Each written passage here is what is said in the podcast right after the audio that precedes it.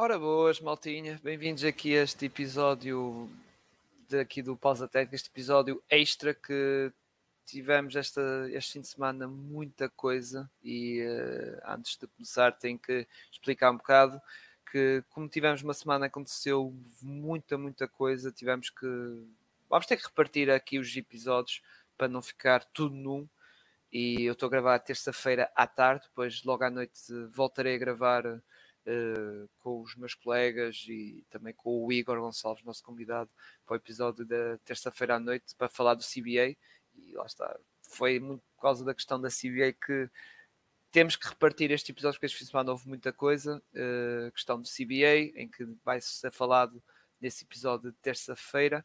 Uh, à noite, uh, em direto, lá está, depois de, vai ser nas plataformas no dia seguinte, quarta-feira uh, de manhã, salvo erro. Uh, e eu hoje, uh, neste primeiro episódio desta semana, irei falar de outras coisas que, que aconteceram este, deste fim de semana. March Madness, uh, jogos da Final Four, uh, do, lá está, da principal prova de basquetebol universitário nos Estados Unidos, e também os primeiros jogos da primeira ronda ou dos quartos de final dos playoffs da Liga Betclic feminina.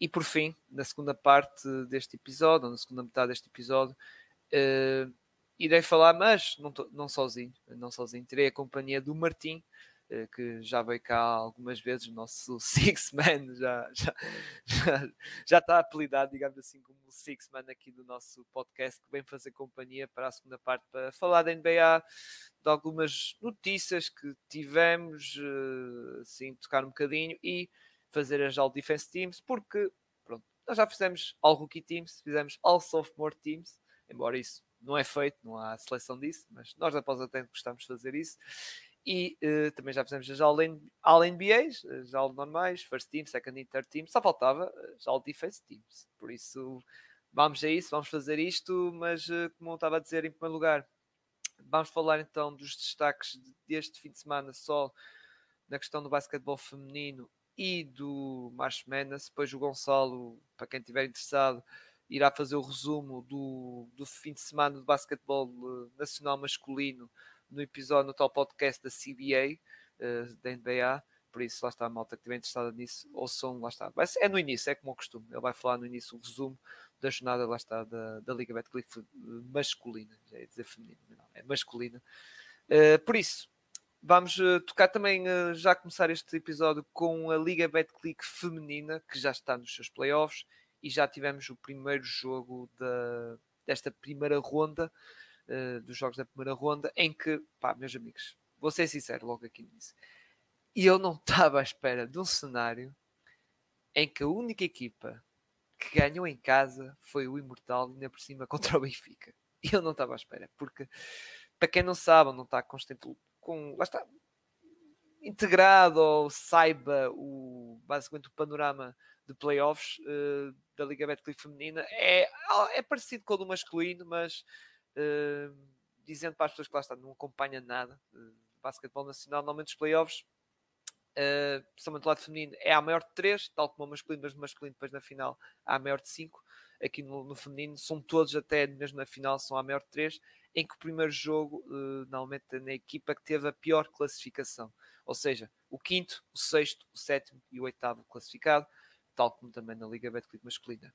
Ou seja, tivemos os confrontos entre as piores equipas uh, a jogar em casa contra as melhores, supostamente as melhores, Uh, que, ou as que ficaram melhor classificadas. Ou seja, tivemos um confronto entre, por exemplo, o Imortal e o Benfica, que tivemos uma grande surpresa em que o Imortal ganhou o Benfica, porque o Imortal era o oitavo classificado e apanhou o Benfica, que era o primeiro, jogou em casa, e tivemos, como estava a dizer, esta grande surpresa, porque foi a única, porque do resto, lá está o confronto entre quinto e quarto, uh, sexto, terceiro e sétimo, segundo, ganharam todas as equipas de, lá está, com a melhor classificação, mas depois eu tocar, vou tocando jogo a jogo, eliminatória a eliminatória, irei explicar melhor, porque para quem não esteve a vi, ou ouvir ou acompanhou o podcast de previsão que eu fiz com o outro Martim da Upers, eh, já vão perceber porquê. Mas tocando nesta primeira grande surpresa, uh, foi Imortal, porque lá está, era a única equipa que eu estava, ok, podia haver surpresa, mas a probabilidade de, daqui do Imortal uh, ganhar, acho que era a mais baixa. A equipa que não estava à espera que ganhasse em casa, ou seja, com maior probabilidade, desculpem, acho que disse ao contrário, com maior probabilidade de ganhar, não estava, lá está, estava à espera mais de uma Quinta dos Lombos, estava à espera mais de um, de um Francisco Franco, não estava à espera de Mortal. O Mortal era aquela que tinha mesmo a baixa probabilidade, acabou por ganhar aqui o Benfica e foi uma vitória justíssima. Belo jogo da equipa algarvia, que soube basicamente anular, diria eu, aqui a capacidade ofensiva do Benfica, em que a verdade que do lado do Benfica também as coisas não correram bem, mas destacar claramente aqui o Imortal, que já na Taça da Federação, naquele jogo da final, já mostrou que elas conseguiam fazer frente ao Benfica, e realmente neste jogo da primeira mão tiveram... Primeira mão? Uh, primeiro jogo desta primeira ronda, mostraram que realmente vão ser um osso muito duro de roer para a equipa do, do Benfica. Uh, tocando na equipa da Algarvia, destaques, Mónica Pereira com quinze pontos e onze ressaltos, foi claramente a M V P, e já agora Sofia Queiroz com os seus dez pontos. Já no lado do Benfica, embora, como eu estava dizendo, foi uma noite, vou dizer assim, algo não, digamos assim, mas mesmo assim destaques, Rafael Monteiro com onze pontos e dez ressaltos, Uh, Carolina Rodrigues com onze pontos e cinco saltos, depois a Joana Soeiro com três pontos e nove assistências, mas lá está, foi um jogo assim um bocado, por exemplo, Joana Soeiro só marcou três pontos, foi um jogo muito, muito, muito abaixo. Darien Wolf não marcou nenhum ponto, Marta Martins, que costuma ser uma jogadora que também marca alguns pontos, só marcou três, e assim foi, foi complicado, foi um jogo, lá está, como disse, foi um jogo não para a equipa do Benfica, mas continua a ser favoritas. É verdade que a pressão está maior, porque agora mais umas corradelas estão fora. É verdade que agora, se ganha o próximo jogo, que é em casa, o jogo três vai ser em casa, tem esse, digamos assim, essa questão que pode favorecer e que ainda dá-lhes mais algum favoritismo, mas lá está, continuando a confiança no Benfica, mas, volto a dizer, por causa qualquer, a equipa algarvia não está aqui para passear, e já mostrou isto neste jogo, não está para passear, por isso, Benfica, atenção, não é? Atenção, mas acredito sim que o Eugénio, o treinador Eugénio, consiga, lá está, ajustar a equipa e fazer com que isto dê reviravolta nesta eliminatória. Depois, outra, eu vou dizer, grande surpresa, por causa não do, da questão do Jogueira ter ganho na Quinta dos Lombos, porque quem ouviu uh, lá está o tal podcast previsão, este jogo podia cair em qualquer dos lados e esta eliminatória pode cair em qualquer dos lados. E ainda continuo a achar, mas cada vez menos isso, cada vez menos, mas sobre a questão da... Lá está, deste jogo em si, foi realmente uma grande surpresa, porque eu não estava à espera. Quinta dos Lombos ter perdido em casa, ok, mas terem perdido por vinte e oito pontos, setenta e sete, sessenta, setenta e nove, não, setenta e sete, quarenta e nove, epá, não estava à espera disto. Não estava à espera. É que o Jogueira veio com tudo, e se forem ver nos parciais de cada período, ganhou todos, e ganharam-se, excepto no, no, no quarto período, o resto ganhou com uma boa margem. No primeiro período foram seis pontos, no segundo período foi oito, e no terceiro foram onze. E Dilat, lá está, foi um jogo em que elas tiveram, pá, soberbas, tanto no ataque como na defesa, na defesa, principalmente as, as gêmeas Raimundo, pá, lá está, tocando, lá está, destaques individuais, nas gêmeas Raimundo, a Gabriela marcou dezasseis pontos, quatro assistências, quatro ressaltos, Ana Raimundo, catorze pontos, oito assistências, cinco ressaltos e três roubos de bola, já agora. Depois, as, as estrangeiras, Vasti Will, vinte pontos e sete ressaltos e quatro roubos de bola, e finalmente a venezuelana Vajardo, com vinte pontos e cinco ressaltos. Foi, lá está, um jogo muito, lá está, cinco estrelas, não, não havia melhor, cinco estrelas da equipa de Jogueira, que no lado defensivo soube anular principalmente as bases Inês Faustino e Mariana Lima Carvalho, graças às gêmeas Raimundo, que são muito boas nisso, e basicamente até houve fase dos jogos que basicamente era, deixava um bocado a Michael Porta da Quinta dos Lombos fazer o jogo dela, fazer os seus pontos dela, mas o resto ficava ali, pá, sem hipótese, ou seja, tipo, deixavam a jogadora, a Michael Porta, que foi a grande estrela aqui todos os nomes, com vinte e seis pontos e sete ressaltos, ou seja, foi a tal estratégia de, ok, a Michael Porta pode fazer o que quiser, pode fazer os seus pontos que quiser, mas ela sozinha não vai ganhar o jogo, que nós o resto vamos anular, e foi o que aconteceu. Do outro lado, a equipa da Quinta dos Lombos não houve, lá está, grande destaque, sem ser a Michael Porter, e isso fez com que a equipa de Quintas Lombos ficasse completamente, lá está, à nora no ataque, e lá está, só marcaram quarenta e nove pontos em casa, contra, lá está, e contra uma, uma esgueira que não é um Benfica, digamos assim. É verdade, tem sua qualidade, atenção, mas uh, epá, uh, e, nestes, e nesta eliminatória continuo a dizer que pode, tudo pode acontecer, mas mesmo assim já estou já estou assim um bocado de pé atrás e já dou mais favoritismo ao Jogueira, porque agora o próximo jogo, o segundo jogo vai ser no Jogueira, e depois mesmo, mesmo que a equipa de Quintas de Lombos ganhe-se segundo jogo, o terceiro vai ser no Jogueira outra vez, porque o Jogueira foi quarto, Quintas de Lombos quinto, e o favoritismo está do lado de Jogueira claramente, e não só pela questão disso, do fator casa, como também neste jogo, acho que pode ter trazido mazelas. Uh, vai ser complicado aqui para o treinador José Leite, uh, como é que vai ter que reverter esse, isso, porque a equipa de Jogueira, com isto, a moral está lá em cima, depois ainda por cima joga em casa, do tal caldeirão de Jogueira, que vai ter muito apoio, e isso vai ajudar ainda mais uh, a equipa de Jogueira. Por isso vai ser complicado, embora não dou esta eliminatória já como perdida para o lado da equipa de Carcavelos, e tudo pode acontecer, mas mesmo assim acho que o fator favoritismo já está mais virado para o Jogueira pelo que eu vi neste jogo. Depois tivemos aqui o confronto entre o Francisco Franco e o Guedessa, um jogo em que a equipa do Guedessa, a equipa do Barreiro, ganhou, mas foi ao prolongamento, um jogo muito, muito bem disputado. Uh, em que começou muito equilibrado uh, no primeiro período, depois no segundo o Guedessa uh, ganha uma certa vantagem com sete pontos, acabou no intervalo com sete pontos de vantagem, depois o Guedessa foi recuperando aos poucos até acabar no jogo que o jogo lá está muito quente, em que uh, acabou por ficar empatado e terem ido para prolongamento, em que a equipa de Guedessa acabou por ganhar por setenta e quatro a sessenta e nove. Destaques da equipa de, da equipa de Barreiro para Márcia Costa, quinze pontos, duas assistências, dois ressaltos e dois roubos de bola. Maianca com vinte e três pontos e quatro ressaltos. Depois a Camila, que foi M V P, com vinte pontos e vinte e dois ressaltos. Sim, vinte pontos e vinte e dois ressaltos. E depois a Crystal Freeman com dez pontos e dez ressaltos. Já do lado de Francisco Franco, os destaques, pronto, foram das jogadoras, nós já, já até comentámos isso, as, as grandes estrelas desta equipa, Dania, Dania Rose, com vinte e cinco pontos e nove ressaltos. Depois a Nidiomna Kane, com catorze pontos, seis ressaltos e duas assistências. E por fim a Aquila Smith, com doze pontos e cinco ressaltos. Uh, este jogo provou que, lá está, não há assim tanta desigualdade entre o Guedessa e o Francisco Franco. Uh, Lá está, estou dizendo a questão da classificação, o Guedessa ficou classificada com o Francisco Franco, mas notou-se que isto não, são, não vão ser favas contadas, e se calhar no Barreiro podemos ter uma surpresa da equipa de Francisco Franco ganhar.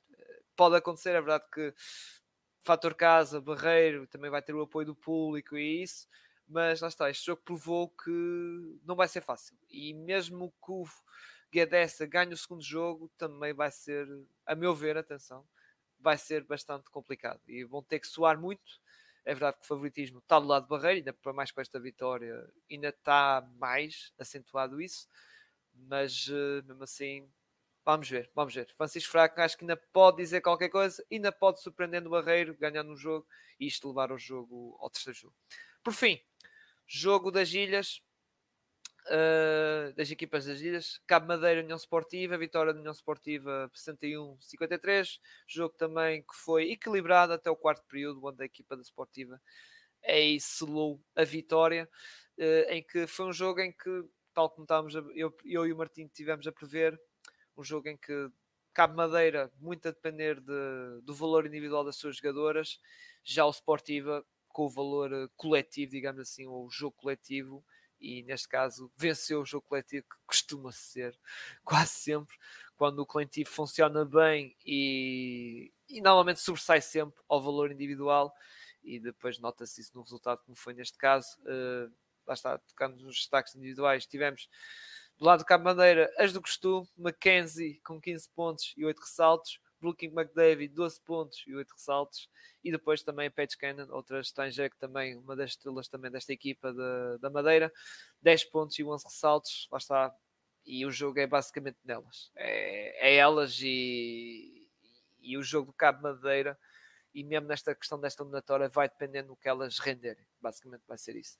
Do lado do Sportiva, a grande destaque foi a brasileira Emanuele Oliveira, dezanove pontos e sete ressaltos, e também a Luana Serrano, Serranho, desculpa, Luana Serranho, com onze pontos, três assistências e três ressaltos. Mesmo assim, o resto da equipa, já agora, para vocês verem a questão do coletivo, tivemos a Lovett com nove pontos, quatro ressaltos, tivemos a Alissa Serina, canadiana, com sete pontos e três ressaltos, a Susana Carvalheira, seis pontos e sete ressaltos, ou seja, cada uma contribuiu bem, a Eva Carregosa também a vir do banco, a dar a qualidade também, ou seja, cada uma deu, deu alguma coisa na, na equipa da Soriana, e lá está, o valor coletivo sobressaiu aqui no valor, na questão do valor individual do Cabo Madeira.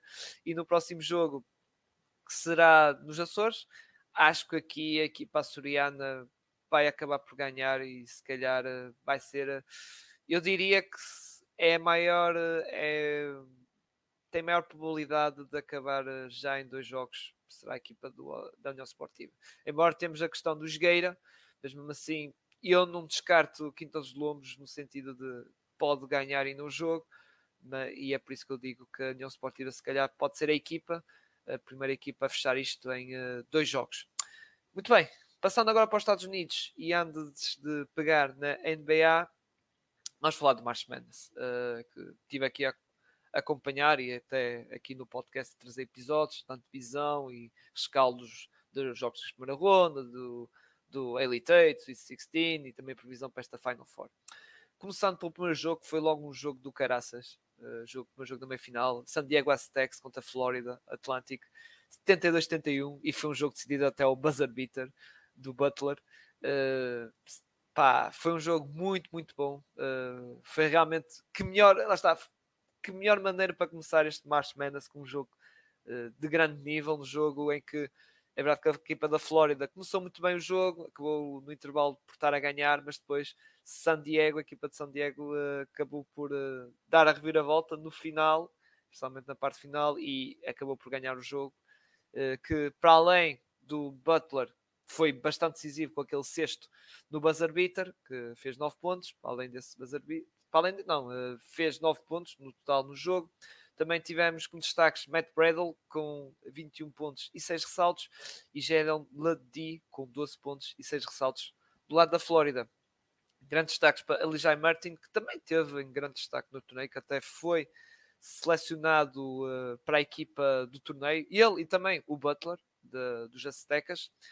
E, por fim, uh, o destaque desta equipa da Flórida, Nicholas Boyd com doze pontos. Passou assim a equipa da... da equipa de San Diego, como eu disse, foi, foi um belo jogo isso, e a equipa de San Diego conseguiu a recuperação muito graças até uh, ao triplo, que eles marcaram cinquenta por cento de triplo. Realmente foi muito por causa dessa questão, porque, por exemplo, é uma coisa estranha, eles tiveram quase tanta percentagem de eficácia de triplo que de lance livre. Lance livre tiveram cinquenta e nove por cento de eficácia, treze em vinte e dois, e no triplo foi nove em dezoito. Uma coisa bastante, bastante curiosa. Passando para também a final, em que aqui UConn ganhou a equipa de Miami, setenta e dois a cinquenta e nove, mas está a diferença de treze pontos, não foi assim tão confortável como nas outras eliminatórias, mas UConn passou e era o favorito, lá está, para quem não acompanhou o podcast de previsão, eu disse isso, que UConn era o favorito a ganhar, e que até acabou por ganhar, o March Madness, mas tocando neste jogo, a equipa de UConn começou muito bem o jogo no, uh, no primeiro, lá está, na primeira metade do jogo, começou muito forte, uh, aproveitando também da equipa de Miami, um bocado o desacerto, eu diria mais sim, o desacerto da equipa de Miami, Miami Hurricanes, que estiveram mal no capítulo de lançamento, e a equipa de UConn acabou por aproveitar isso, fez a vantagem de treze pontos ao intervalo, e depois na segunda metade soube gerir. É verdade que Miami e Hurricanes estiveram bem melhor, mas mesmo assim a equipa de UConn conseguiu gerir e manter uh, esta diferença de pontos e acabar por ganhar este jogo. Destaques, primeiro para a equipa de Miami, Jordan Miller, onze pontos, dez ressaltos, Isaiah Wong, quinze pontos. Já do lado de UConn, Adama Sonago, vinte e um pontos, dez ressaltos, e finalmente Jordan Watkins, treze pontos. E também Tristan Newton, já agora, sete pontos, oito assistências e cinco ressaltos. Finalmente, jogo da grande final, em que aqui UConn, como estava a dizer, volta a ganhar, mas já aqui com uma diferença maior um bocadinho e com um certo, lá está, maior domínio do jogo, lá está, do jogo todo, digamos assim. Uh, começaram um jogo, lá está, muito forte, uh, acabaram de intervalo com doze pontos de, de vantagem, aproveitando mais uma vez um bocado de desacerto da equipa de San Diego, uh, de San Diego, e não só, a própria equipa de UConn mostrou muito competente lá defensivo neste torneio, não só neste jogo da final, como no torneio em si, mesmo no jogo anterior contra os Miami Hurricanes, também apresentar, lá está, a questão defensiva ajudou muito nisso, para a equipa adversária não ter marcado tantos pontos, e, e eles, por terem ganho estes jogos, uh, quase todos, lá está, com uma margem muito, muito, algo confortável, mas é muito confortável, algo confortável, tirando o jogo na meia-final que foi só treze pontos, deste já foi dezassete, mas sim, yeah, UConn, de certo modo, como eu disse, era a equipa que estava em melhor forma para esta Final Four, e eu coloquei-a como uma, como uma, não vou dizer grande favorita, mas era aquela equipa que eu dizia, ok, era, se fosse a apostar, apostava neles a ganhar, e acabei por, por acertar.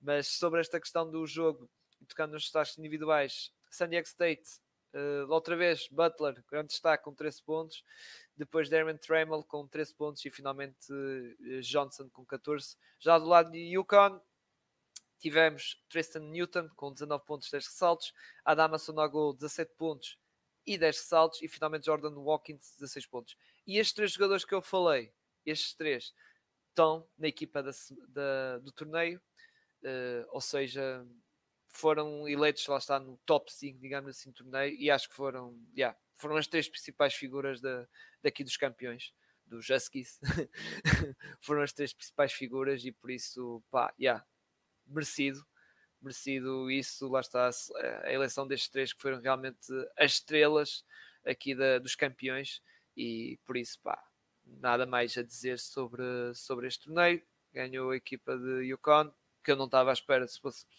a dizer no início, não acreditava muito, porque havia mais equipas candidatas, lá está a Gonzaga, Purdue, Houston, Alabama, que eram as mais faladas, e entre outras, Arizona, Baylor também, embora não tanto, digamos assim, se calhar na linha da UConn, mas March Madness é assim, meus amigos, March Madness, uh, lá está, não, nem sempre aquelas equipas number one seeds ganham, uh, nem, nem sempre, nem sempre, ou quase, agora começa, não, não se nota isso porque lá está, é tudo mata-mata, um jogo corre mal e acabam por ser eliminados, e como vocês, se tiveram acompanhando o podcast, sabem perfeitamente que estive a comentar uh, eliminatória a eliminatória, ou vários upsets, uh, lá está, de equipas como estava a dizer, Alabama, Houston, uh, Purdue, Arizona, Gonzaga, ou seja, tivemos vários upsets em si, e no geral ganhou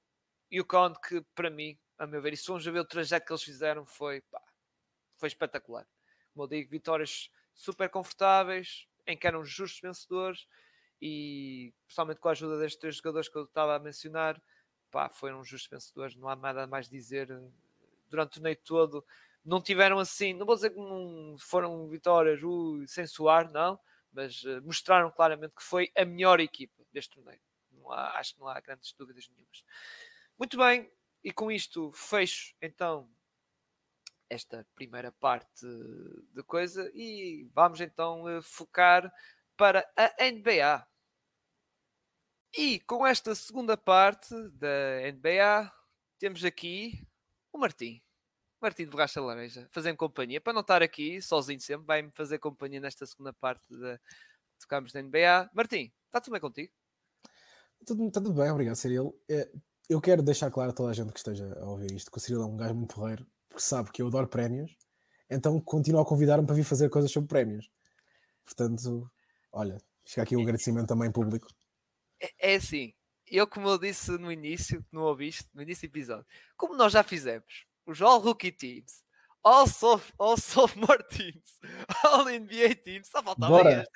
Não, isto é completar, é completar, é completar ah, o set, eu acho bem, acho bem. Exato. É que podia haver alguém dizer, então e os all defense teams? Já fizeram tudo e mais alguma coisa, all defense. Pronto, all defense teams. Pá, se para o ano malta quer fazer os all offense, all offense teams, também podemos fazer, all offense teams. Mas isso aí até é fácil. Vão ali à tabela de scoring, tipo em beats, Kevin Durant, já é mais fácil. E assistências também, e essas coisas todas. Mas pronto. Ei, Martim, muito obrigado por estás cá. Queria fazer a companhia com, lá está, para esta segunda metade deste episódio, a tocar na N B A. E aproveitando aqui a tua presença, e antes de avançar aqui para o tema principal uh, desta parte da N B A, vamos falar aqui... tocar aqui duas notícias, mas uma que toca mais a ti por causa da questão da, da tua equipa, dos Warriors, que foi o regresso de Andrew Wiggins anunciado, não é? Que parece que, pronto, as coisas já estão, digamos assim, resolvidas, já esteve a ver com o pai dele, só o Wiggins, mas posso estar parece enganado. Que sim, parece que sim. Diz, diz, diz. Não, parece que sim, parece a ver com uma questão de saúde do pai dele. Um, independentemente, acho que não vamos ter muito mais detalhes para além disso, já foi, já foi mais do que eu estava à espera. É uma situação em que, independentemente do quão complicado foi, não, não, não vamos saber até onde foi. Ele ficou fora vinte e um, vinte e dois jogos. Sim, um, sim. Sim, yeah. E eu só tenho de dizer que acho que foi um ótimo, um ótimo momento para, para Golden State enquanto organização. O comportamento de toda a gente envolvida aqui. Um excelente momento, tipo, a demonstrar humanidade, a demonstrar que há coisas mais importantes que o basquete, no fim de contas. A equipa apoiou publicamente, várias vezes, e nunca houve leaks, nunca houve sequer uh, rumores de alguma coisa, anonymous sources, nada. E o, ele pôde voltar no seu tempo, e eu espero que tenha sido no seu tempo, que ele seja pleno e pronto para voltar. É uma ótima notícia a nível de basquete, obviamente. Os Warriors não têm um small forward a sério desde que ele desapareceu. não não tem, temos andado a jogar ou com três power forwards ao mesmo tempo, ou com... E, ou com um lineup muito pequeno com guards, e a falta também nesse, nesse lineup nota-se bastante.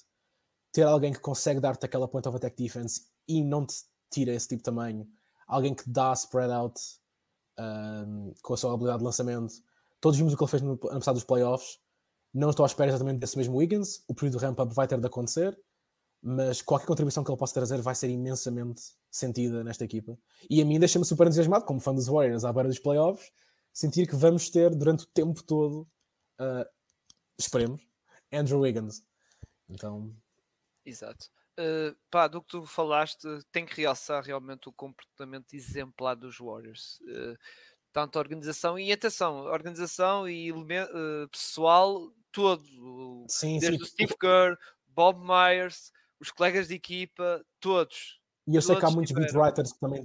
tinham pelo menos indicações de coisas e mantiveram aquilo próximo, próximo, próximo, próximo de si, portanto também yeah, sou, souberam respeitar, uh, lá está, digamos, a privacidade e as razões pessoais. O pessoal dizia, é o Wiggins, está a tratar das coisas, digamos, dele, do lado dele, pá, e nós como organização respeitamos, e ele já sabe que conta connosco para tudo e mais alguma coisa, seja para o regresso como para outra coisa. Ou seja, foi uma atitude de cinco estrelas da parte dos Warriors e pá, é um bocado como tu disse, não, não queria estar aqui a coisa porque tu te falaste e muito bem. Sobre a questão do regresso dele, vamos ver, porque agora os Warriors estão ali um bocado com os Lakers, os Pelicans. É que, é que se houver ali uma conjugação de coisas, os Warriors podem ir ao play-in e os Lakers ficarem quinto, ou, que eu já tive é uma ali umas confusão. possibilidades. Exato, ali umas possibilidades. Aliás, até vou dizer uma coisa, se os Pelicans, os Lakers, os Warriors e os Clippers e os Timberwolves tiverem os cinco com o mesmo recorde, os Timberwolves ficam à frente deles todos. É uma coisa impressionante. Não estou a brincar. E se tirares os Timberwolves, são os Lakers. Ou seja, e os Warriors ficam no, no play-in. É, sim, tá, nós estamos muito, mal, estamos muito mal a nível tiebreakers e realmente tipo, tu consegues um par de jogos, consegues um par de jogos cruciais e vais perder com, com os Nuggets sem o Jokic, que é só mesmo para, para mandar água, água fria para cima da festa. Eu sei que é um jogo fora, mas isso não pode ser desculpa sempre. Yeah. E depois, por exemplo, é por isso que fala-se muito do confronto do tal derby de L A que vamos ter, porque é um muito decisivo, porque se os Lakers ganham esse jogo, os Clippers estão tramados no sentido de... É verdade que se, é preciso que os Pelicans ganhem do lado deles, mas uh, estão tramados no sentido de cair para o play-in. Podem correr o risco muito grande de, de cair ao play-in. Nesse, ou seja, vai ser muito complicado. E mesmo se o Lakers perde contra os Clippers... Uh, aquela questão de subirem, ou seja, sair fora do play-in já vai ser um bocado de coisa. Também depende dos outros resultados, depende dos Warriors, como é que vai ser, como os Pelicans, mas uh, torna a tarefa mais, mais complicada. Mas é isso. E depois o outro tema da N B A, mas mais tocando a nós portugueses, foi a questão de Mias, que acabou a sua participação na G-League, nos, nos playoffs no Stockton Kings. Uh, acabou, mas não é o fim, diria eu, dele, porque esta semana... Lá está, os Sacramento Kings, para quem não sabe, já estão ali com o terceiro lugar seguro, digamos assim. Está praticamente seguro.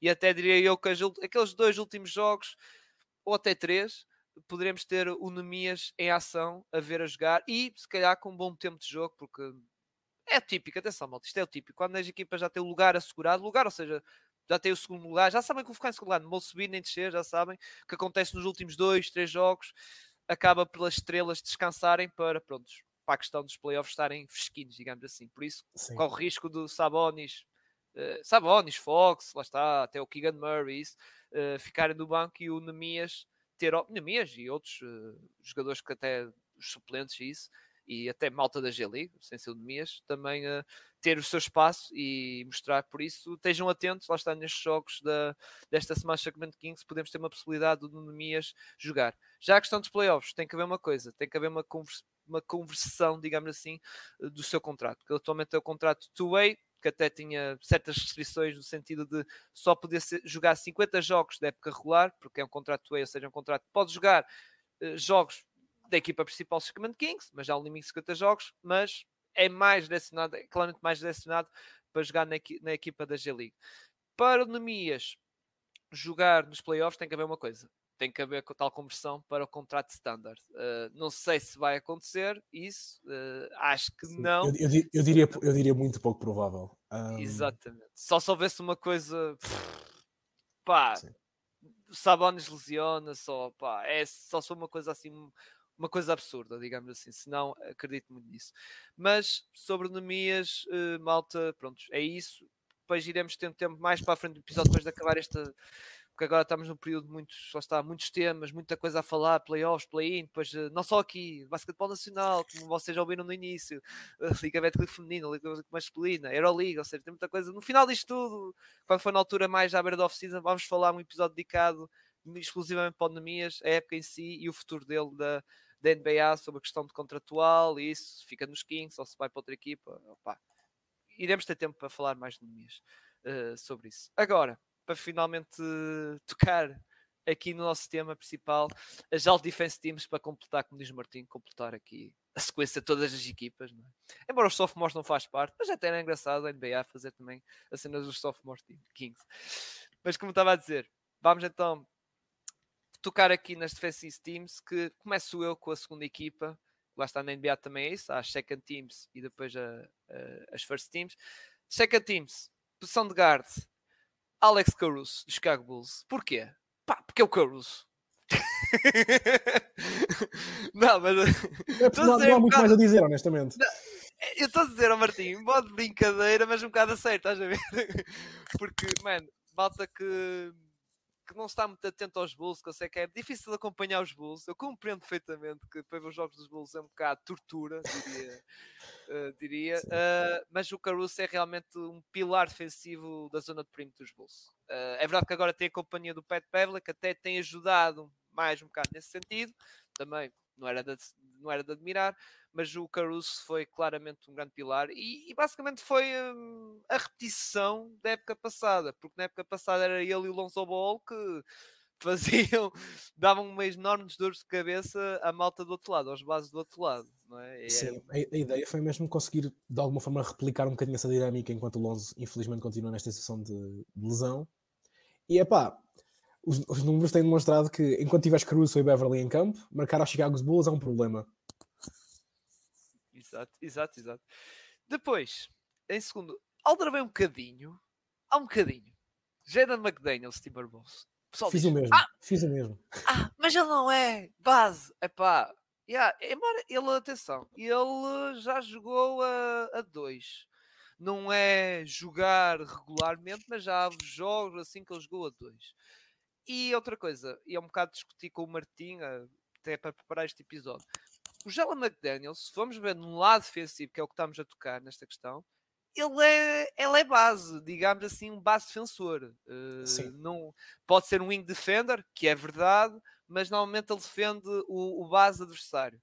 E é por isso que eu meti aqui. Foi muito por causa deste co- contexto e porque realmente esta equipa dos Timberwolves, uh, que nós já sabemos um bocado as fragilidades, fomos a ver nisso da época que tinha lá o D'Angelo Russell, que já sabemos que não é grande coisa a defender, uh, o próprio Karl Anthony Towns, pronto, é uma equipa muito... muito fraca, digamos assim, nesse sentido, mas este rapaz, este jogador, este jogador aqui, e também, de certo modo, o Gobert, que é óbvio que melhorava a equipa defensivamente, nem que seja um bocado, eu acho que merecia maior apreço, porque acho que está a sofrer um bocado o que o Vanderbilt sofreu. Uh, depois tu vais falar, Martim, que também está na tua, mas eu, a meu ver... Uh, O Vanderbilt está a ser agora, como já disse no podcast, o Vanderbilt finalmente está a ser reconhecido, porque está nos Lakers. É verdade seja dita. Em Utah foi um bocado, aqui nos, nos Minnesota Timberwolves também era, porque era o tapa-buracos do Cat, era. Em Utah, ok, mas foi só nos Lakers que a malta, ai, meu Deus, que jogador, não sei o que, sei que mais. Não? E este Jalen McDaniels também está a sofrer esse mal de... Está a ser um grande defensor, mas o problema é que está em Minnesota. Porque ele se estivesse numa equipa assim, tipo, Lakers, não contendo, não vou dizer um grande contendo, mas assim numa equipa mais relevante, ele já tinha muito mais destaque. E eu duvido muito que vai ser selecionado para isto, sinceramente, porque lá está, há outros nomes mais fortes que o dele e também a nível também de da Jersey, digamos, Timberwolves, porque o Gobert, de certo modo, até acho que vai, vai receber se calhar mais votos que, que até o Jalen McDaniels por causa da questão do, do nome em si. Mas pronto.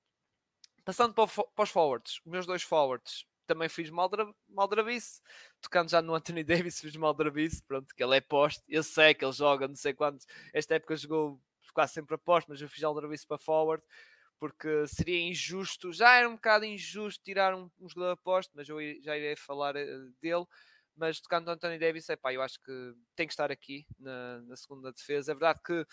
O pessoal diz, ah, foi um bocado altos e baixos, sei o quê, mas mesmo assim, o pique que ele esteve lá em cima da questão da M V P, pá, ninguém o tira nesta época, e mesmo na questão defensiva, de certo modo, teve mais regular. O pessoal pode-se queixar, principalmente da Laker Nation, da questão ofensiva, mas da defensiva teve sempre lá. E, aliás, os Lakers atualmente continuam a ser a melhor defesa pós uh, trade deadline, pós a troca, pronto, tivemos a vinda do Vanderbilt, também ajudou, mas... Isto também mostra que o Anthony Davis é um general defensivo e continua a ser uma besta defensiva. Depois o outro forward. Pus aqui um, um jogador muito apreciado por Martim. Pronto, é dos Golden State Warriors. Draymond Green, que, que realmente, mesmo os Warriors não está numa época, um bocado como o Martim disse, não está assim grande coisa. Continua a ser aquele pilar defensivo daquela equipa dos Warriors. Muito importante. Ainda por cima, como tocaste bem, sem o Wiggins, o Gary Payton que regressou, mas pronto. Ou seja, este tem sido o pilar desta equipa dos Warriors e claramente muitas vitórias do Warriors deve-se a ele. É verdade que nem todos os jogos correu bem, Draymond Green, principalmente os tais famosos jogos fora de casa, não é? que não correu bem, mas não é só culpa dele, atenção, é a equipa toda de modo geral. Mas mesmo assim o Draymond Green, pelo que ele fez, pá, merece estar aqui, porque sinceramente se não fosse ele na equipa dos Warriors, pá, estes Warriors sinceramente ainda estavam, aí estavam mesmo no play-in e se calhar até diria em aflições, digamos assim. Depois, uh, aqui aposto, eu tive, um, e o Martim já sabe, que já tinha discutido com ele, eu tive de deixar o Claxton de fora, uh, foi pena, mas ainda bem, spoiler, ainda bem que o Martim pôs na segunda equipa, e acabei por selecionar o Bana Debaio. Sim, o meu rival da Flórida. Acabei por escolher o meu jogador da equipa rival do Orlando Magic. Não, mas porque acho que em overall, a meu ver, atenção, em overall, o Bana Debaio é melhor defensor que o Claxton. É verdade que houve momentos que o Claxton, principalmente nesta época, teve aquele impacto muito forte.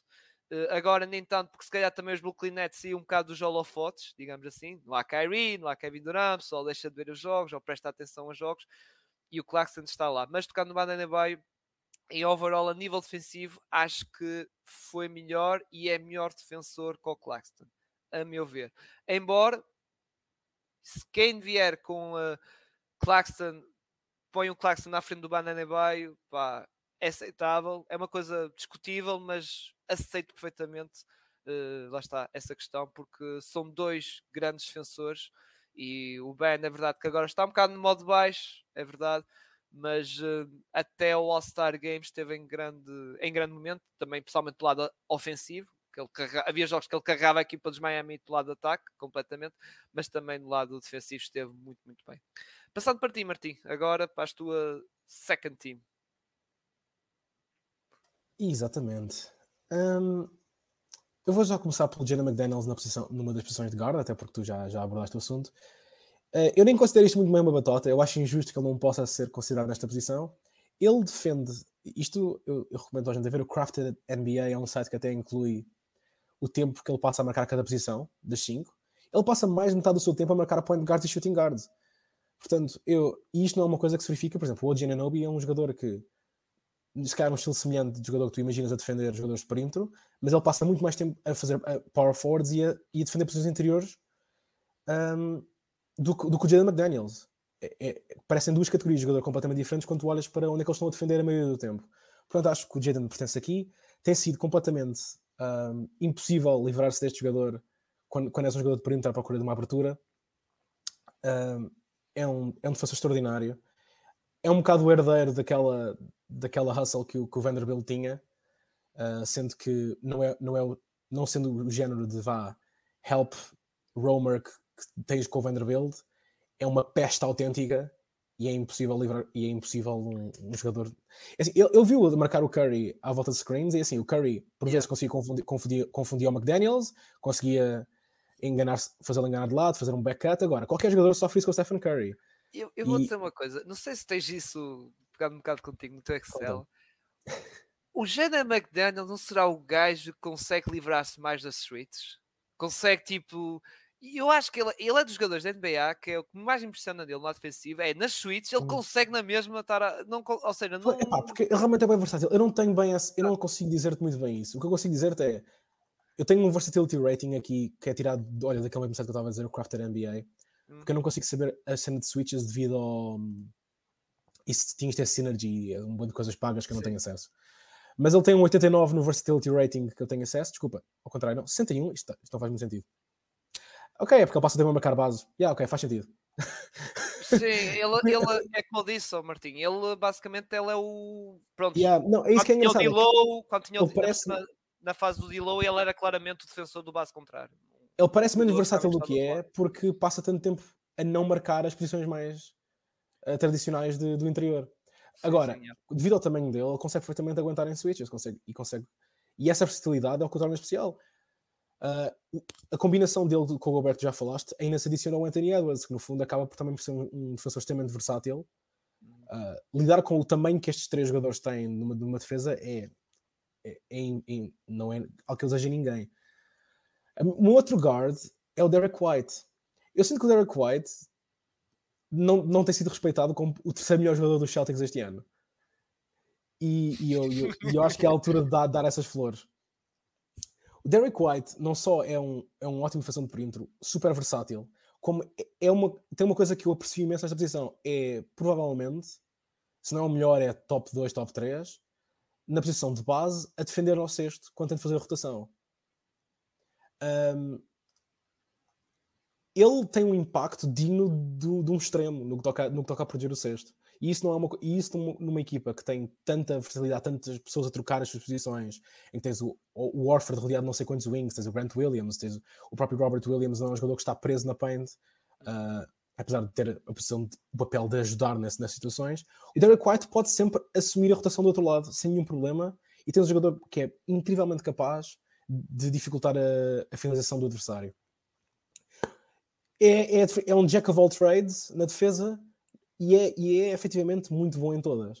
Acho que não, já vi que o, o Zach Lowe recentemente disse que ele tinha um caso para estar na primeira team do All Defense. Eu não sei se quer dizer que ele vai ter essa hipótese, mas só o facto de haver essa discussão para mim já, já, já é muito satisfatório. Sempre que vejo os Celtics, destaca-se o Derek White. Até, até pode, porque se for mesmo a respeitar as posições, percebes? Sim, porque, porque realmente respeitar... tipo. Uh, muitos jogadores que eu cortei para base, e se calhar até uma boa altura de mencionar essa honorable mention. O primeiro jogador que saiu aqui, se eu tivesse a escolher quatro bases, provavelmente seria um Dennis Smith Júnior de Charlotte. E um Dennis Smith Júnior jogou muito menos minutos que esta gente toda. Sim. Uh, e, mas quais são as opções? Delon Wright também jogou poucos minutos. Uh, depois já entrou o Javon Carter, que está ao lado do Drew Holiday, e já começas a ir, a, a, acho que tem se calhar um papel mais secundário, mas são igualmente Exato. Bons. Exato. Portanto, uh, fico feliz de usar esta batota. E realmente, se calhar, é o que também dá a hipótese ao Derek White de, de se destacar dentro das suas posições. Uh, o Derek White está no... Yeah, o Derek White está no percentil oitenta e sete de points saved at the rim, que eu calculo. Isto para um base é absurdo. eu, não consigo, eu não consigo descrever o quão absurdo isso é. Os Celtics são seis pontos por, por cem posse de bola melhores quando ele está em campo. Na defesa, exclusivamente. Ele, ele, ele consegue ser disruptivo, não faz faltas, contesta por todo o lado. Acho que pertence aqui. Anthony Davis, tu já falaste, é, mesmo, é a mesma coisa. É um dos more forwards, porque a N B A está a listar como forward e center. Portanto, enquanto vamos a N B A o listar assim, eu aceito. Vamos, vamos apeitar, Se ele jogou é. um único minuto a forward este ano, eu acho que não. Mas não interessa. Não interessa, está aqui e dá-nos jeito. Ele, ele no seu pico continua a jogar como se fosse um Defensive Player of the Year. Vimos isso várias vezes este ano em vários jogos em que a dominância dele é completamente uh, inagolável. Tinha de estar aqui e, e, e é por isso que também não, não vou sequer alongar para onde tu já disseste. Eu meti, foi aqui o Evan Mobley, na minha segunda posição de forward. Eu peço desculpa ao Giannis, peço desculpa ao Giannobi, eram, eram candidatos. Uh, acabámos de ficar de fora. Vamos falar deles mais à frente da mesma, felizmente. Obrigado, Cirilo. e, uh, o, o Evan Mobley é um jogador... Se calhar muita semelhança que estamos a falar quando dissemos sobre o Bam Adebayo. Teres um, um big com este nível de versatilidade, com a capacidade no perímetro aguentar com os jogadores mais ágeis, contestar a grande distância, ele consegue, consegues ter dois passos atrás, assim, não, assim é mais fácil de conter a drive e mesmo assim consegue contestar devido ao tamanho que ele tem.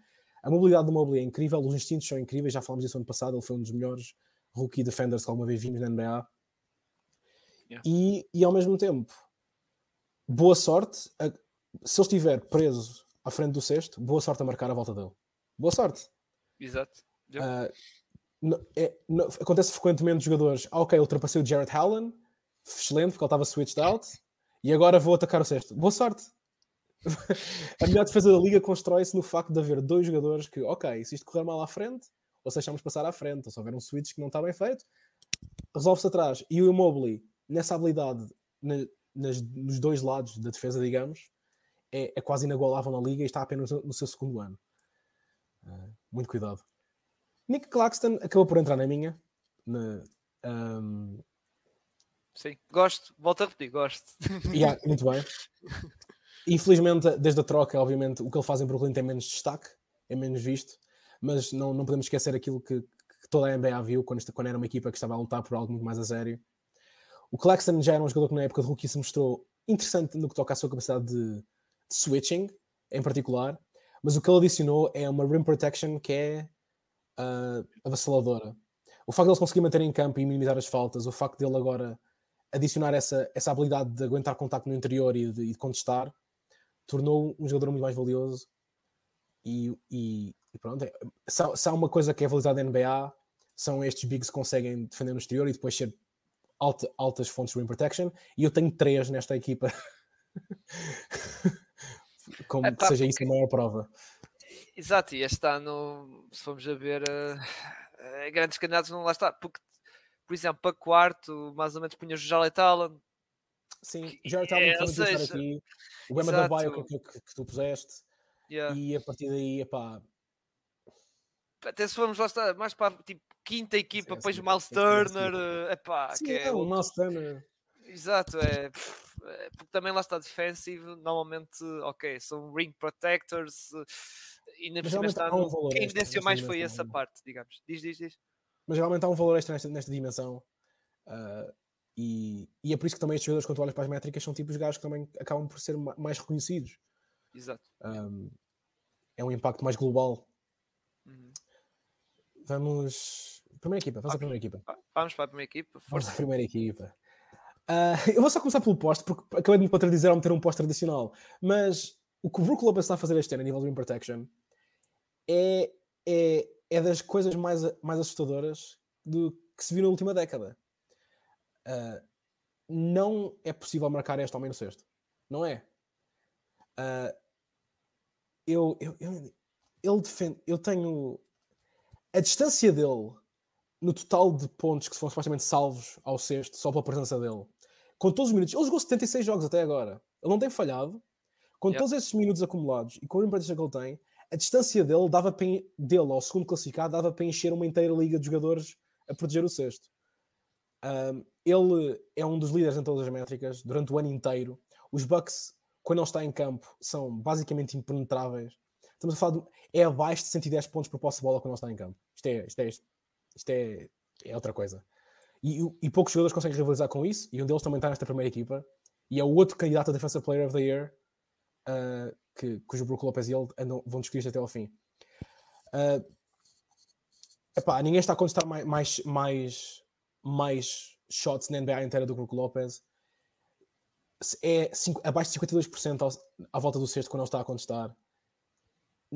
Eu não sei o que dizer, são as métricas tradicionais, é ver, há uma parede implacável em Milwaukee. E eu vou usar essa, eu vou usar essa transição de Milwaukee para falar de, para saltar os meus forwards e ir para os guards. Porque um deles é o Drew Holiday. O Drew Holiday está aqui um bocado apenas porque é o Drew Holiday. Honestamente... É, o Drew Holiday... De... Que... Desculpa, Martim, eu tenho que sim, dizer sim, isto sim, para o pessoal não cair em cima de mim. Porquê é que eu não pus o Drew... Oh, malta, eu não pus o Drew Holiday por uma questão, porque senão era três jogadores dos Bucks. E depois podia... esse nível de defesa, não é? É verdade. Sim, mas a questão é que sim. O pessoal diz, são três jogadores dos Bucks e dos Cavs só puseste um, que estou a spoiler, que é o Evan Mobley. E eu, epá, eu não vou estar aqui com essa, e eu com muita pena minha, eu não pus o Drew Holiday. Por causa disso, foi tipo, mano, porque yeah. a minha defesa do campo, acho que ainda continua a ser o dos, o dos Cavs, salvo erro. Sim, os Cavs ainda têm a melhor defesa. Exato, exato. Já lideram muito tempo e eu achei tipo... Foi quando disse-te a tipo mensagem, Martim. Epá, sinto um bocado de coisa tipo meter três dos Bucks e meter um só dos Cavs. Estás a ver? Fica assim.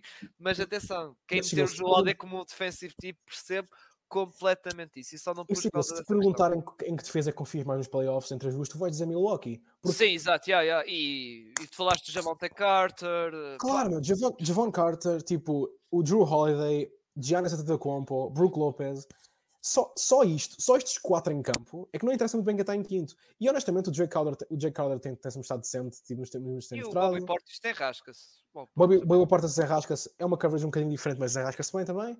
Portanto, é assim, é uma defesa incrivelmente feroz e merece esse reconhecimento. O Drew Holiday, uh, provavelmente devido à load ofensiva que tem, tradicionalmente não estaria aqui, as métricas não gostam muito do ano dele nesse aspecto. A questão é que Quando, quando, está, quando, quando se liga ao switch, quando é preciso uma posse defensiva, eu não sei se há um jogador que tu prefiras na N B A a defender um base. Um, e isso, isso importa. E importa tu veres, ok, ao fim do jogo, boa sorte, Drew Holiday. Ele consegue fazer switch a quase todas as posições também, se for preciso. É um bom post defender para o tamanho que tem. Obviamente não o vais meter a, meter o, a, gravar, a marcar o Joel Embiid, não é? Não é assim que a liga, mas também não é assim que a liga funciona, estas são as posições de base. O que ele já faz é muito e muito impactante. Um dos grandes defesas da sua era e tem todo o lugar na primeira equipa defensiva. O outro é o Caruso, que o Cirilo já falou, já se mencionou porque é que está aqui. Eu só queria acrescentar, o Caruso lidera a liga inteira em Defensive E P M. Inteira. Ai, eu pensava que eles de deflections. Como uma fase que ele era, não era? Ah, ele provavelmente também está... Não, nessas coisas ele provavelmente também está... Também está... Também está? Assim, o DeLon Wright deve estar à frente neste momento, porque ele, acho eu, eu já te digo, eu já te posso dizer isso, mas posso dizer que em Defensive E P M... Ele está à frente de Jaren Jackson, de Draymond Green, de toda essa gente toda. Porque essa é, é, é a visceral importância que, que o Alex Caruso tem para aquela defesa. Respondendo à tua questão, uh, o Alex Caruso está muito alto nisso, mas... E só para não estar a dizer coisas estúpidas, ele está em segundo em deflections neste momento. Portanto, em primeiro.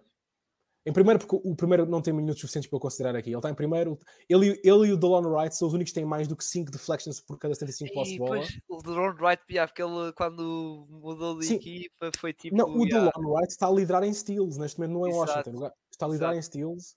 O Caruso está em quarto. Em deflections, está o Caruso em primeiro, o Wright está em segundo. Em defensive turnovers ajustadas, o Caruso está em primeiro da N B A inteira. E o Wright aí está em oitavo. Exato. Uh, yeah, mas... a, única dif... a única diferença que me faz às vezes não olhar mais para o Wright é que o Wright faz isto, quase nunca faz faltas. Isso é uma coisa que é um bocado... Não, não estou a falar do Wright agora, ele estava nas minhas honorable mentions, mas isso é uma coisa um bocado interessante. Ele, faz, ele tem esse, esse impacto todo, lidera em steals, e, mesmo, e ao mesmo tempo é o único destes jogadores todos que faz menos duas faltas por cento cinco posse de bola. Aliás, até vou dizer uma coisa. Tem uma, steal, uma nove ponto steals e um ponto dois faltas. Pois, não, é assustador mesmo. Ele lidera... Ele, ele e o Jimmy Butler são os únicos dois jogadores que eu encontrei na N B A este ano que são incrivelmente disruptivos e que de alguma forma não fazem faltas. Não fazem. Yeah. um, mas estamos a falar do Caruso, não era? Portanto, exato. Só, só, que realmente, tipo, pela, o impa- quando a tua defesa passa por malta, isto cá atrás está complicado, temos o DeRozan e temos o Zach LaVine e temos o Nikola Vucevic, resolve isso Caruso. Pronto. É assim que tu acabas numa first team all defense. Uh, eu tenho o Draymond Green na minha first team. Eu sei que é assim, não vou dizer que ser a Homer não faz parte. Uh, é, difícil, é difícil justificar. Mas vou tentar. Vou tentar. Porque a verdade é que, uh, apesar de tudo, os Warriors continuam incrivelmente, não só dependentes dele, como eficazes quando ele está em campo. Eu, os Warriors, independentemente do que queiram dizer da defesa fora e dos jogos fora, isso é verdade, é inegável que as coisas têm corrido mal. Overall, não estou a falar só em casa, overall, o defensive rating dos, dos Warriors com o Draymond Green em campo é o mesmo que os Sixers com o Embiid nesta época inteira. Portanto, eu acho que isso, eu acho, acho isso um stat que é, é importante dizer.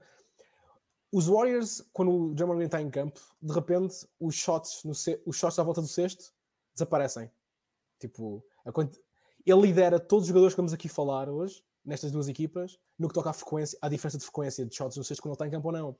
Isto porque não só é a habilidade dele de, de, de ser um roamer, é a habilidade dele de, de afetar os shots na paint, é a maneira como ele coordena uma defesa, que é uma coisa inquantificável e que é, é noite e dia quando, quando, quando se vê ele dentro de campo nos Warriors ou não. Não é, não é o pico dele, não é o pico de atleticismo dele, não, já não tem os blocos que tinha antes, não vai ao switch defender que tinha antes, mas ainda está a um altíssimo nível de todas essas habilidades. Mais o que ele traz a, a nível da organização defensiva dos Warriors, mais o facto dos Warriors terem enorme sucesso quando estão em campo, a rim protection, os números continuam a ser incríveis, ele lidera a liga inteira empatado em defensive D A R C O, está no top dez em LeBron, está no top cinco em E P M, estou a falar de coisas defensivas. Uhum. O caso é fácil fazer estatisticamente, vendo o jogo ainda mais. Draymond Green continua a ser um dos grandes defesas da N B A e, e, e na minha opinião, um dos melhores defesas da história da N B A. E tu notas nos jogos, quando ele sai da equipa, a equipa treme. A equipa treme. E, e, é no, e assim, também é normal que tremesse, tendo em conta algumas pessoas estavam a jogar. Exato, exato. Jamaica, Jamichael Greens e Wisemans e coisas, isto está tudo nos números. Só que, apesar de tudo, os Warriors têm jogado muito mais com o Cavano e Staggard, têm procurado muito mais usar, um, se calhar, mais Kuminga e Lamb e menos Jamichael Green. Yeah. Uh, tudo isso tem já dado a defesa e mesmo assim os números... Uh, quando olhas, quando dás um passo atrás, mostram que isto, a tua defesa começa e acaba com o Draymond Green. É a história dos Warriors, não é nada de novo. Exato. E vou acabar a minha primeira equipa com o, a minha pica neste momento para Defensive Player of the Year próximo. Assim, o Brook está próximo. Não, não quero estar aqui a desrespeitar os minutos a mais que o, que o Brook tem, que são pá, não sei se é seiscentos a mais, uma, uma coisa completamente absurda de minutos extra, porque o Jaren Jackson ainda consegue meter problemas de faltas às vezes. Uh, uh, mas o impacto por minuto do que temos visto é, é avassalador. É um homem que uh, os blocos, eu não sei, ele está a lidar em blocos, não é? Tem de estar. Diz-me tu, eu não vi, ah, eu não vi tá. Mas não sei. Média de três, média de três, três blocos. Certo. E yeah, eu tenho aqui três ponto oito por setenta e cinco posse de bola, lidera a N B A. Uh, ele já no ano so... passado liderava, salvo erro. Ele já no ano passado liderava, mas era dois ponto três. Acho que ele se... também foi líder e este ano ainda afirmou mais como três. Se eu ajustar até para as faltas e para os goaltendings, ele continua a liderar a liga, porque não interessa. Ele, ele tem tantos que essas coisas acabam por não interessar. Uh, os jogadores são treze, são treze por cento pior em shots no cesto. Ok, os adversários lançam supostamente treze por cento pior que o esperado quando ele contesta shots no cesto. Uh, isto é a diferença entre uma rua aberta na paint e, e acabou, vais perder este jogo. É esse, é esse o nível de diferença que estamos a falar. Uh, e independentemente do, do ambiente defensivo ser muito bom em Memphis, e é, ele também lidera a liga no que toca à diferença quando ele está em campo de eficácia no cesto dos adversários e quando não está. É oito ponto quatro pior. oito vírgula quatro por cento. Uma equipa inteira lançar oito vírgula quatro por cento pior nos minutos em que ele joga uh, torna um dos jogadores mais impactantes no que toca a plus-minus da liga inteira. Uh, Exato. É, é, isso, é isso que ele oferece ao Jaren Jackson. E, obviamente, a rim protection está, está dita nos, nos, nos números que já falámos em si. Ele, ele não, eu não diria que ele é o melhor rim protector da liga, exatamente porque há questões de faltas. Exato. Uh, esses valores interessam. A tua habilidade interessa. Ele não contesta tantos shots como se calhar contesta um Brook Lopez ou até um Walker Kessler, porque ele joga um bocado ao lado do Steven Adams, que também tem sido muito bom este ano defensivamente. Sim, sim, yeah, yeah. Agora, quando uma pessoa olha para a rim protection, quando olha para a habilidade dele em switches de ser tão disruptivo, a capaci... o, o tam... a presença dele é... Tu vês quando estás a ver um jogo dos Grizzlies, a presença dele é, é inescapável. Ele parece Exato. Cobrir aquele espaço todo. O único jogador que se calhar também faz isso é o Anthony Davis. Exato. Uh, no pico dos seus poderes. E isso é uma comparação muito boa para fazer sobre o Jaren Jackson. E eu meto mais um também. Giannis. Eu meto mais um que faz isso menos vezes durante a regular season. Mas sim, a habilidade está lá e, e, e pá, tu, tu vais falar dele com todo é. muito bem, né? É o, é o Giannis, não é? Mas vais falar é muito bem dele porque é o Giannis. Isso, exato, que é uma besta autêntica. E yeah, eu, espero, eu, queria, eu acho que faço bem acabar as minhas seleções com, com o Defensive Player of the Year, na minha opinião. Muito feliz, muito feliz pelo final. Finalmente vemos o potencial de Jaren Jackson, uh, onde toda a gente esperava que ele fosse. Muito bem. E agora passando para mim, que eu fiz aqui uma... Ah, espera aí. Exato. Aqui a minha, que não sei porque é que a imagem está mais pequena. Mas... Zergards. Isto não é preciso base, não é preciso nada para ser ele. Não, que guards, que guards. Não, o Giannis é guarda. Então, point forward. Hã? Point forward. Não sei porque é que a imagem ficou assim, mas pronto, mais pequena. Mas pronto, dá para, também dá para perceber na mesma. Muito bem, os dois bases. Aldrabando. uh, pus aqui, embora o O G não é tão aldrabado, o O G é um bocado do tipo Jaden McDaniels, porque é o defensor... do base adversário principal, e eu pus aqui porque porque ele eh, houve uma parte da época, diria até o Natal, que era também falado como, não vou dizer um grande candidato a ganhar, mas era candidato também para Defensive Player of the Year, e acho que foi justamente porque ele realmente é uma carraça. Ele é uma carraça. Eu, eu, eu, diria, eu diria um grande candidato por ti. Eu diria que foi mesmo um grande candidato a Defensive Player of the Year naquela fase. Não me importa dizer o grande. É, é, é, não, é porque há pessoal tipo Pinto, que é hater dos Raptors, estás a ver? Que dizem que só dá porrada, não, não, fora de brincadeiras. Uh, mas ele é uma carraça, e é no bom sentido. Não é o Dylan Brooks, que é estar ali a fazer falta já maluco, não. O, o O G Anunoby é uma carraça autêntica, super versátil, pode defender um base, pode defender um extremo, não defende, lá está a questão do poste, não vai defender um poste, coitado, apanha um M B ou isso. Já ouvimos a cinco, já, ouvi, já ouvimos a cinco várias sim. vezes, com relativo também, sucesso. Porque os Raptors em si são muito versáteis. O Siakam está no interior, depois está fora, depois, epá, aquela equipa, até no ataque nós já, já comentámos várias vezes disso, eles são... Não há posições definidas naquela equipa. Às vezes é o Van Vliet que é o base, mas às vezes não é. O Siakam transporta a bola. Epá, em todos os sentidos, os próprios Raptors são assim um bocado estranhos, digamos assim, porque pronto, tem aquela...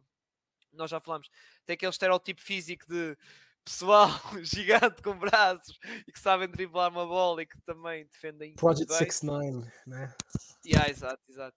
Uh, mas uh, sobre o O G Anunoby, epá, é realmente um grande defensor. Eu acabei por pôr aqui na, na primeira equipa, muito por causa da questão da, da primeira metade que ele teve realmente em grande. E o O G, para acabar, ele é uma grande definição para três D player. É mesmo aquele jogador, ok, que está a evoluir nesse sentido no triplo e a defender também, lá está, a parte da defesa está lá e, e é por isso que eu pus aqui na defensive team. Pois sim, o outro... patamar, desculpa lá, é só que nesse patamar Terendio ele é quase um Wiggins, né? Diríamos. Exato, exato. Ele é quase um Andrew Wiggins. Tocando no outro guarda, Giannis, que pá, eu... Eu sou um enorme fã de Giannis, ele é uma besta, eu pus aqui, e lá está, como estava a dizer, já agora o meu posto é o Brook Lopez também, e eu, como estava a dizer, eu, muita pena a mim não ter posto o Holiday, porque lá está, eu tinha que pôr o Giannis. O Giannis é uma besta autêntica, e mesmo na questão de defesa também às vezes defende bases, porque lá está, ele é um, acho que ainda é o melhor defensor de pick and roll da liga, pelo menos a meu ver é, não sei nível de estatísticas e percentagens, mas... Ele é o melhor defensor e, e eu continuo, oh, oh Martim, eu continuo com aquela imagem daquele bloco que fez ao Ayton nas finais, do Andre Ayton. Aquela do Booker. Epá, eu continuo... E ele, nesta época, ainda fez volta e meia, acho que fez uma coisa assim, uma ou duas vezes. Sim, assim. Ele tem, ele tem momentos em que tu não percebes como é que ele chega lá. Não percebes Exato. Como é que fisicamente aquilo aconteceu. E é como tu dizes. Ele, falaste do Jerry Jackson, que eu lá está, concordo, que preenche aquilo. Mas o Giannis também é outro que preenche. Epá, quando... E, e no playoff, eu estou a ver isso a acontecer, porque o Giannis em playoff time, como vimos, lá está, é, infelizmente não tiveram o Middleton, mas nós vimos que deu uma boa resposta contra os Celtics e ele realmente é uma besta autêntica e, e pá, não, é o que eu digo, acho que é o defensor, e vou, vou dizer sério, eu acho que é o defensor mais completo da liga. Mais completo. Acho que ele... Pá, defende as pessoas todas. Este, este, este pode defender as pessoas todas, sem problemas nenhuns. Versatilidade, lá está, em pick and roll, switch, epá, ele é uma besta, é uma besta. Sim, eu concordo com essa, eu acho que é uma afirmação bastante justa, e, e não é para picar o pinto, mas vimos, tipo, como é que foi com os Sixers, que a quantidade de vezes que de repente aparece um Giannis a dificultar o que já estava a ser uh, one-on-one matchups, ah, isto vamos para o bloco, de repente aparece os braços do Giannis e, e, e isto acabou. Uh, que não houve várias posses de bola dessas neste último, uh, bem, neste último, nesta última pancada que os Bucks deram aos Sixers. Exato. E agora vou fazer um ponto inverso à tua, vou desjogar-se para o poste e tocando na mesma questão da equipa, pus aqui o Brook Lopez, uh, que realmente, eu já toquei em vários podcasts que também um deles estavas, epá, o que o homem está a fazer aqui, desculpem lá, tem que ir à bruxa, tem que ir, porque estamos a falar do Brook Lopez, que no ano passado, volto a repetir, já tinha dito em podcast, mas vale, mas não, vale a pena reafirmar isto, o homem no ano passado tinha problema nas costas. Acho que foi até operado, salvo erro, posso estar enganado, mas acho que foi operado. Tinha época em risco e a carreira, até pessoal já estava-se a questionar a carreira e um bocado pegando num exemplo que na altura era parecido, agora não, pessoal, não sei o quê, na altura era parecido com o Ibaka. Estou a falar sério, no ano passado o Brook Lopez estava quase numa situação do Ibaka e de repente estamos a ver isto, que parece que o homem rejuvenesceu. Parece que o homem voltou seis ou sete anos atrás. É uma coisa absurda, meu. Tipo, tanto na questão da, da defesa, lá está, do Rim Protector, de reflexos, reflexos dele estar ali, pumba, está lá fora. É verdade que a experiência, na questão do posicionamento, o timing, também ajuda. Mas mesmo assim, o físico está lá. Uh, está lá tudo. Não tem medo de quem venha para a frente dele, tipo. E, e já para ir, tu dizes a parede, mas vou dizer uma coisa. Os Bucks são paredes em vários sentidos. É parede no primo, parede... Se fores para a zona do wing também é uma parede. Epá, é realmente... Mano, é, é uma coisa que me diga. É... é magia. O que o Brook Lopez está... O que aconteceu com a carreira de há um ano e meio, um ano atrás, até agora, foi magia do Brook Lopez. Eu não estava nada à espera disto. Nada. À espera que o Brook Lopez... Claro que estava à espera que ele ia ser titular nos Milwaukee Bucks, isso. Ok, mas que agora fosse, pá, candidato à defesa, eu não estava à espera disso, não estava mesmo à espera. Por isso que, que em certo modo, o meu time, pessoal que fala de Most Improved e mete o Brook Lopez, não os condeno, nem julgo. Não os condeno, nem julgo. Eu Essa questão assim, do Most Improved. Está bem, é só que, é só que assim, por muito importante que tenha sido o que aconteceu ano passado de ele voltar, ele nos playoffs foi outra vez o Brook Lopez. Ele já foi o Brook Lopez nos playoffs passados. Sim, sim. Mas uma questão ao Martim é que volta, já te disse isso. Uma coisa é playoffs, uma época inteira. É uma época inteira. Sim, não, não, não. E eu, eu, eu não quero minimizar o que ele está a fazer. Não quero mesmo. É por isso que para mim ainda está bastante... A decisão entre ele e o Jerry Jackson não é de caras. É, uma, é, é, é, é, é um sinal do respeito que eu tenho pela época que ele está a fazer. Eu, eu fui ver, enquanto estávamos a... Enquanto estava a falar, até fui ver. Estatisticamente, o que ele está a fazer Rim Protection, para mim, na minha base de dados, que só vai tipo, até dois mil e catorze, dois mil e treze, a essa altura, é comparável tipo, ao, a dois mil e treze, catorze ao Roy Hibbert, ou aos melhores anos do Gobert, ou, a um, ou tipo, ao melhor ano da carreira do Bogut. Estamos a falar desse nível de Rim Protection, o que ele está a fazer este ano. Isto é um Defensive Player of the Year na maioria das épocas. E esta época ainda pode ser. Exato, portanto, exato. Portanto, é pá. Brook Lopez, meu. Exato. Agora passando para os outros dois forwards, uh, primeiro Evan Mobley, uh, pá, tive por aqui, como já tocámos aqui, Cavs, melhor defesa da liga, e eu, te, eu tive por basicamente a cara da defesa dos, dos Cavs. Uh, é verdade que a defesa não é só ele, já tocámos aqui no, no Jarrett Allen, mas também o Okoro também contribui, mesmo que hum, tal, mas, mas uh, a nível defensivo acho que é parte que é mais confiável. O Donovan Mitchell também teve um ano interessante no lado defensivo também, e o, mas lá está o Evan Mobley, acho que teve um ano mais... Pá, é tal coisa, é um, é um dos pilares defensivos, não sei que é o maior pilar defensivo, tipo, sem ele, esquece, cai tudo, não, porque temos as outras figuras, mas é, é a grande figura desta equipa dos caras do lado defensivo. Tu já tocaste, Martim, em muitas coisas, eu não vou estar aqui a alongar, por isso, pronto, fica aqui o Evan Mobley aqui na minha primeira equipa, porque acho que acredito que vai, vai acabar por ser, vai acabar por ser, porque lá está, melhor, melhor defesa da liga, quer-se, e eles vão acabar por votar na... por causa desse contexto. E olha, se, eras... não for, se não for este ano, vai haver muitas All Defensive Teams. E vou ser sincero, e para candidatos a defesa do ano, leva a Mobley, se dá mais um salto, vai ser o crónico. Não, não, um precisa, crónico. Não precisa de muito. Não... Exato, exato. Depois, eu deixei para o último, tal como o Martim, o que para mim, a meu ver, é o, o defesa do ano. Para meu, a meu ver, atenção, embora se for da Brook Lopez, eu percebo. Uh, Não vou tocar muito nele na questão do jogo, é isso que o Martim já falou muito, que ele preenche o campo, as questões dos blocos e isso. Uh, eu só vou justificar aqui, lembrar que nós temos um episódio sobre os prémios, uh, vamos fazer ainda esta semana, M V Ps, rookies e por aí fora, mas uh, só tocando aqui um bocado, que também vou dizer nesse episódio, o Jaren Jackson, a meu ver, é o jogador que a nível de impacto defensivo é melhor que o Brook Lopez, e na questão de se tu tirarmos o Brook Lopez dos Bucks e se tu tirares o Jaren Jackson Júnior dos Memphis, os Memphis vão ressentir muito mais com os Bucks. Ou seja, a nível de, lá está, do tal impacto e do valor. Acho que o Jaren Jackson, nível de valor, de contexto de equipa, é muito maior que o Brook Lopez nos Bucks. Porque os Bucks, como já falamos aqui, são várias peças. Giannis, Jrue Holiday, Ponte Carter e isso. E o Bobby Portis que desenrasca. E é por isso que, por essa questão de valor, eu meto aqui o Jaren Jackson Júnior como defensive player. Mas volto a repetir, é discutível e até aceito se for para o Brook Lopez. Até aceito. Até certo, certo ponto. Mas, no final das contas, para mim, pá... é o Jaren Jackson Júnior que está a fazer uma época incrível, melhor que o ano passado. É verdade que é essa questão das faltas, com licença, essa questão das faltas, que o Martim disse, mas já está melhor, já está melhor, mas em playoffs vamos ver, porque em playoffs acho que isso vai ser, vai ser mais explorado, digamos assim. Vai ser mais explorado.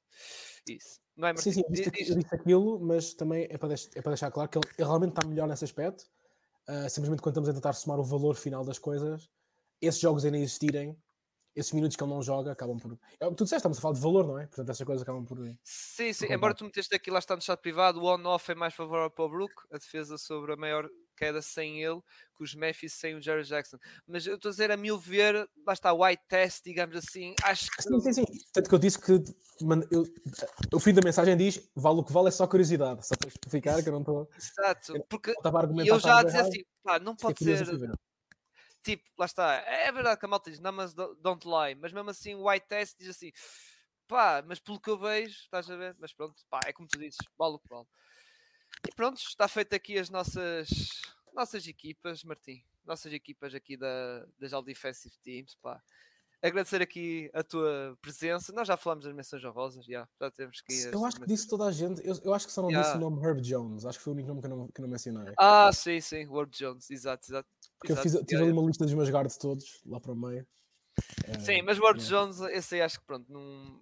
vai ser um bocado complicado, para ter, porque são muito para a posição dele, são bastantes. Não, é que esse é o problema, é que ele está forward e, pá, esquece. Não, não, é. não, não dá, não dá. Não dá, não dá. Tinha que aldrabar para, para guard, mas mesmo assim... Mesmo assim, quer dizer, não é, mais, é só, mais hipótese. Não, é só que, por exemplo, aí está, se era, se era para jogar um, um tipo que não tem assim sequer todos os minutos do mundo por jogo, mais, mais parece que tinha apostado no Dennis Smith, porque estava, estava mais pela dependência maior que ele tem, que a equipa tem da defesa dele, por exemplo. Apesar de, assim, ganha menos que os Pelicans, mas tu percebes o que eu quero dizer. Exato, exato, exato.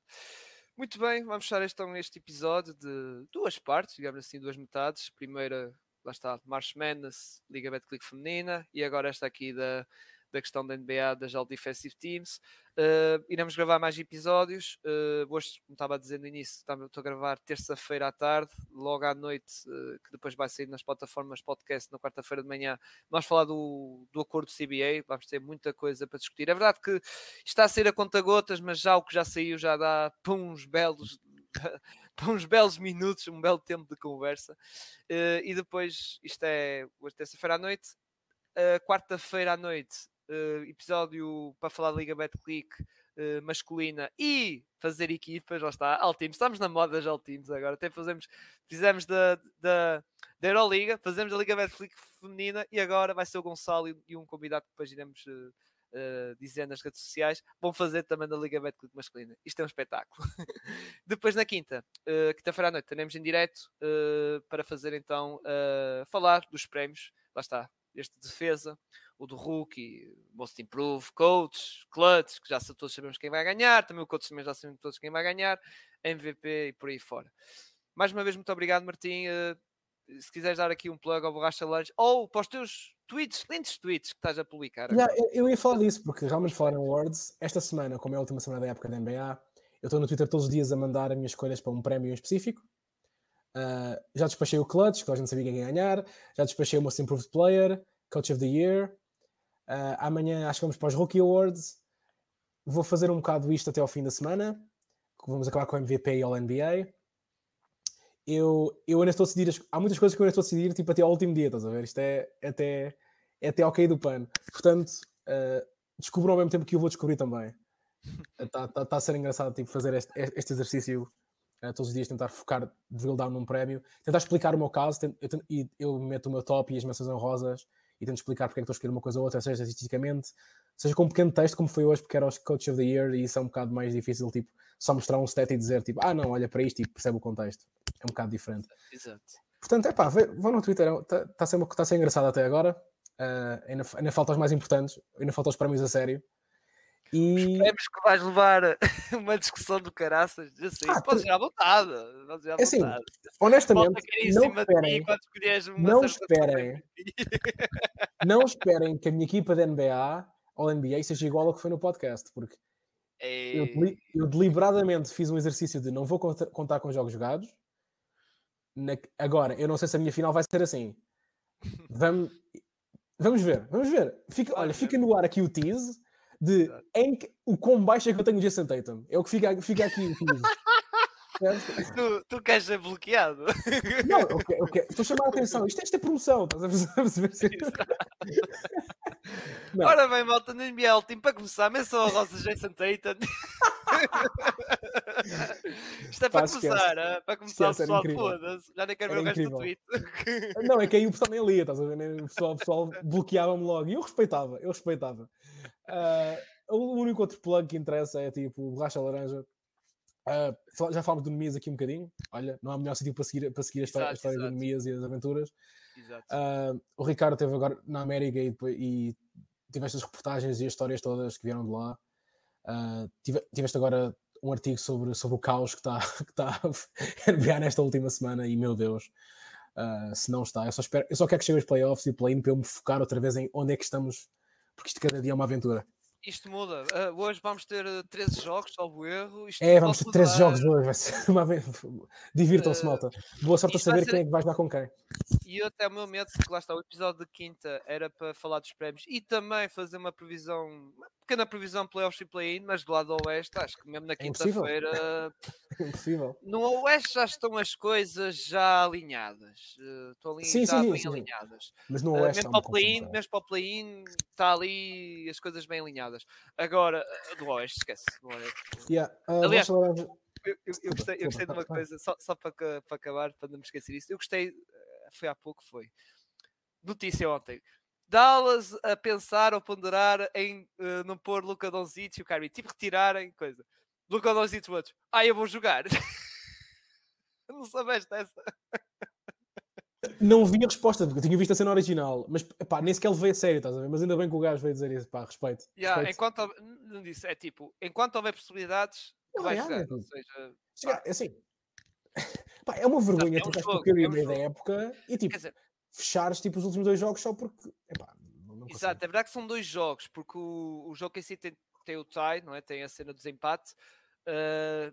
É preciso, e lá está, é um bocado complicado. Faltam três, os, os Dallas precisam ganhar os três e os Jokic só, precisam, só tem, tem que ganhar. Ou seja, para isso os Jokic têm que perder dois e os Dallas têm que ganhar três. É possível, mas é, é complicado. Porque, atenção, o K C nestes últimos jogos tem perdido. E perdido... Sim, epá, ok, ok, yeah, yeah. Mas pronto. Bem, vamos sair daqui, que eu ainda tenho que mandar este áudio para o, uh, para o yeah, Gonçalo. Yeah. A última coisa que eu digo é, vou achar laranja outra vez, por causa de não ter dito, não ficar claro. E a segunda coisa é, agora antes do play-in, vou ver se consigo, e eu quero mesmo, não sei se vai no, no Twitter ou se vai no artigo, mas vai acontecer, eu vou tentar apresentar os matchups do play-in, uh, comparando o tipo de play-type que cada equipa faz, e como ah. eles defendem esses play-types, tentar apresentar esse grafismo, e ver se podemos tirar algumas conclusões fixas disso, portanto... E sair ao, ra- ao lado, vamos cair todos em cima de ti. Mas eu estou sempre... Eu, assim, eu estou sempre disposto... Venham falar, sabes? Eu, tô, eu estou aberto. Qualquer comentário, eu respondo. Não, não tô, ninguém está aqui a esconder. Muito bem. Grande abraço, Martim. Grande vamos abraço. Fechar isto. Até uma próxima.